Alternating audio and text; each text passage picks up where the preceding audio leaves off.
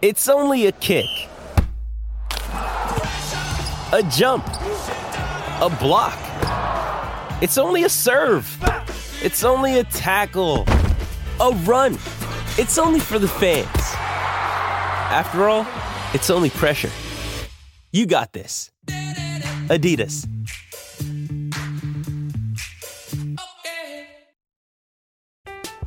I'm Alex Rodriguez. And I'm Jason Kelly. From Bloomberg, this is The Deal. Each week, you'll hear us in conversation with business icons. This show will explore deal making across sports, media, and entertainment. That is a harsh lesson in business. Sports is not And, uh, as simple you know, I- as bringing a bunch of big names together. I didn't want to do another stomp you out speech. It opened up so many more doors. The show is called The, The Deal. Listen to The Deal. Listen to The Deal on Spotify. What She Said. Now, here's Perri Goldstein and Maggie Loney. Welcome back to another episode of the Packs What She Said podcast. I'm one of your co-hosts, Maggie Loney, joined as always by Perri Goldstein, and today we have a familiar special guest, um, somebody who was on the show very recently, and we enjoyed it so much we had to invite him to come back. It's Andrew Mertig of the Pack a Day podcast. Andrew, thank you so much for joining us again. I'm honored. I, I feel like an honorary member of the team. I've been on so frequently the last month. So I don't know what that would be called. A Pax What She Setter, but I like it. I yeah, I don't know where to go from there. I think we're gonna have to we're gonna have to take suggestions. I think on Twitter about uh about what a good name for you. I was thinking like you know an S in parentheses, then Pax what Mm. he said. I don't know. We'll we'll workshop it. We'll we'll, We'll figure it brainstorm. Uh, so Andrew, you did not get to be part of the Pack a Day recap show, um, which was a bummer. And I know that you had some sizzling hot takes about the uh, the first pick that the Packers made with number thirteen. So do you want to just let's just dive right in to, Yeah. to Luke Van Ness. Yeah, so this this might be a little redundant based on what I said on on Pack a Day last week. So if you listen to that, I apologize, but I promise I will stop being redundant after the first minute. it's not that I don't like Lukas Van Ness. I I, I think he's a, a very fine prospect. He makes all the sense in the world in the eyes of the Packers. Um, he's he's their type, right? Like you, you would expect that's that's the guy that they would have eyes for. My problem is the number one goal for the upcoming season for the Green Bay Packers needs to be assessing Jordan Love. That's it. I mean, would, would it be great if they like went on a Seahawks kind of unexpected run and made some noise and made the playoffs and then you know who knows what happens. Yeah absolutely. That would be awesome. I think that is best case scenario. I think worst case scenario you just need to be ready to know at the end of the season just like with aaron rodgers first season is this our guy to move forward? They have some draft capital and so if it's not then next offseason is when you really need to be making those decisions. And so did you put yourself in a really good position to assess your young quarterback based on this offseason. Well, they didn't have any free agent money. So you're not going to help out Jordan Love through free agency. So your draft is the only opportunity to do that. So what did you do? You drafted a, a young edge rusher, and the hope is that he comes in, is able to make a, an immediate contribution, and then hopefully get the ball back to Jordan Love a little bit quicker. And that's great if your goal is to try to win as many games as possible this year, which, yes, it should be on the field. But I would say, from a GM standpoint, your goal should be to give Jordan Love all of the tools that he needs in order to be successful. And so let's assess what the Packers did. Um, they they were able to give Jordan Love basically the offensive line that we would have expected. They drafted zero offensive linemen, so you you hope David Bakhtiari comes back and can play all 17 games. I think you're okay with how the rest of the line is shaking up. I, I think, you know, you have some pretty high expectations out of some guys who haven't necessarily shown a, a ton of development so far. And so you're hoping for that jump from Josh Myers or Jon Runyan to kind of help fill in the gaps where, you know, between Elton and hopefully Yosh at right tackle, and then Zach Tom somewhere in the middle, and then one of those other guys has to take a, a step uh, to give Jordan Love that solid solid line in front of him. And then you're expecting a whole heck of a lot out of a lot of young weapons. I know I'm as optimistic about Christian Watson as anybody. I was so high on him coming in the draft last year, and I love what I saw out of Christian Watson. Very, very small sample size. Do we know that he is a true number one wide receiver? I'm not so sure you can definitively say yes at this point. I don't know what Romeo Doubs is at all. I, I see a lot of people assuming that he's going to be a really quality number two, but I'm not sure at this point. I have questions about Jayden Reed. We'll talk about that later. Um, and then you have a bunch of like incredibly young wide receivers that I don't think it's fair to expect a lot out of. And we know what the progression in the NFL looks like for tight ends. It typically is not an immediate contribution. And so we'll talk about those players as well. But I think it's unfair to expect a lot of that. So, what are they giving Jordan Love?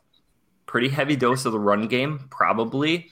But what if teams are able to take that away? Or heaven forbid, what if the one of the wide receivers, especially Christian Watson, gets hurt for any extended period of time? I don't know. This is the kind of offense I want to throw my first year starting quarterback into and then just like hope everything clicks. Like I would have much rather seen them give him somebody in the first round, like you know JSN maybe. But like, um, okay, I'm sorry, hold on. Yeah. What what makes you think that JSN isn't going to be like a Jalen Reagor? You know what I mean? Like a total yeah. bust. Like why why pick? You know what I mean? Like why stray from what the Packers normally do and take someone like that versus what they did, which is like what they always do, which is give him a bunch of weapons in the second round. Yeah, I, I, I think that's totally fair. To me, JSN is a professional route runner if he's nothing else, he is a guy that is is going to be able to be trusted to be in the right place at the right time for your young quarterback. And to me, adding that and then just increasing the odds, right? Like maybe he doesn't turn out, but then there's a little bit fairer expectation that Christian Watson is a true number one. Romeo Doubs becomes a true number two. Like out of all of those rolls of the dice, some of them are going to turn up right for you. And I just worry that they haven't provided themselves enough of an out in order to do that. I'm Alex Rodriguez. And I'm Jason Kelly. From Bloomberg, this is The Deal. Each week, you'll hear us in conversation with business icons. This show will explore deal making across sports, media, and entertainment. That is a harsh lesson in business. Sports is and, not as uh, simple you know, as bringing a bunch of big names together. I didn't want to do another stomp you out speech. It opened so, up so many more doors. The show is called The, the deal. deal. Listen to the deal. Listen to the deal on Spotify. So I think it's really interesting because I thought where you were going with this when you started talking about I would have liked to see or I was hoping the Packers would do. I genuinely thought you were going to say something like pick up right tackle. Like Broderick Jones obviously went right after the Packers picked and went to the Steelers. So I, I kind of honestly thought where you were going with this was that you wanted more immediate contributions for your quarterback in terms of protecting him and keeping him upright. So I think it's really interesting that you went to bat for a, a different wide receiver. Hope after we're talking now about the expectations for rookie pass catchers being relatively low outside of guys named Justin Jefferson and Ja'Marr Chase, and you know you're hoping like Christian Watson towards the latter half of last season. Yeah, and and thank you for bringing me back to that point. I uh, clearly clearly I'm thinking uh, only like singularly right now. But Broderick Jones was my number five overall player, so yes, I did love him. I would have I would have preferred that the Packers did something on offense to really just like invest in this unit Jahmyr and Gibbs. say I'm just kidding. I'm just kidding. just I don't know about but they did invest. Sure. I could so I just like I have a hard time with this narrative because I think like the draft is over and to me I'm like let me look at this draft as a whole. Right? As a whole like regardless of where they picked each player like what did the Packers do and like bring to this team and I think also Andrew you and I might have like a different view on like roster building and like what this year means because I love the LVN pick because you take, in my opinion, like you take those like premium freak athletes with those high picks. and the Packers value edge, they value corner, potentially tackle like in those spots. And so like no part of me expected them to like stray and take wide receiver. But if you look at the draft as a whole, I'm actually coming at this thinking, well, look at all of the playmakers, potentially like pass catchers that they gave him, right? They took two tight ends and a wide receiver on day two. Um, they took two more wide receivers later on. They didn't take an offensive lineman, which again I thought was kind of odd, but they must think that the group that they have at the moment has enough talent somewhere in there to put out a best starting five. Like to me, I and then you add in the three wide receivers they took last season and Josiah Deguara, who seems to have a really nice connection with Jordan Love. And I view as a whole, well, Jordan Love's got a ton of weapons. And I agree with you, like this year is about evaluating him 100% because it's basically this year and like maybe 2024, and then they have to make some kind of decision. But I think they did give him enough to surround himself. Now, is this season going to be bumpy? 100%, especially when you have a new quarterback and just like all young guys. But I think the opportunity for them to like develop and grow together also can't be understated. And I guess you can respond to that. But I also am wondering, like, if they had the room for it, would we want at this point the Packers to take a veteran, especially in like the wide receiver room, for example? Or is because I'm in the camp of like, just let the young kids kind of go. And if the season ends up being some like kind of wonky roller coaster, at least we're going to see what they have, right? No one's getting snaps taken away by a Sammy Watkins. No one's getting like taken off the field by a vet we can just kind of like let the kids play.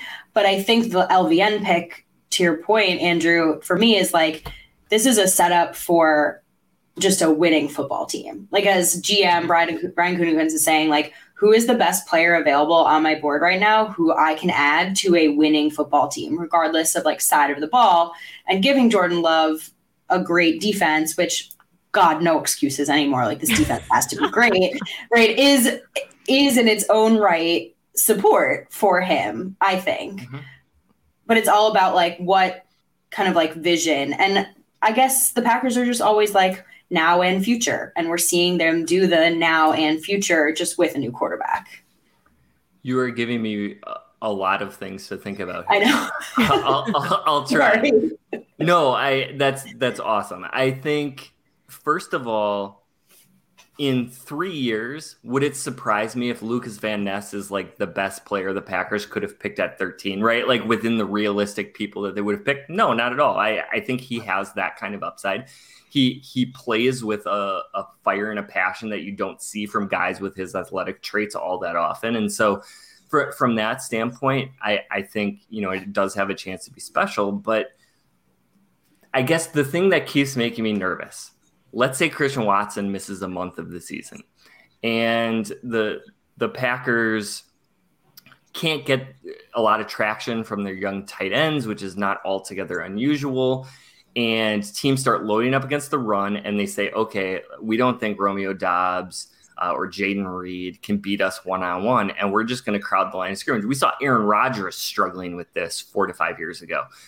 And for Jordan Love, the thing that makes me really nervous is he gets in that situation and he starts to develop one of two really really bad traits which is to hold on to the ball forever or to force it into to heavy coverage mm-hmm. and without the players who can get open on their own i'm not sure that they can prevent that now the flip side of that argument is that the coaching tree that matt lafleur comes from has shown time and time again that they're able to scheme things open as long as teams have to respect the running game.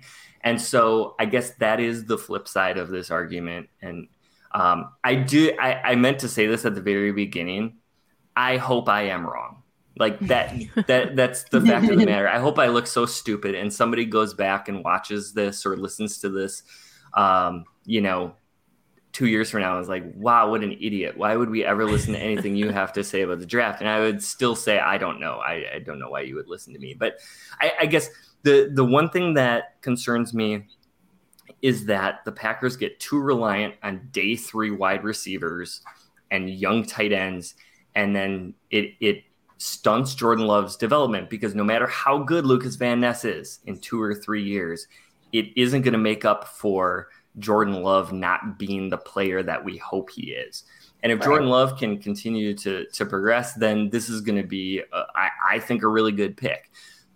But I would have liked to see them go offense.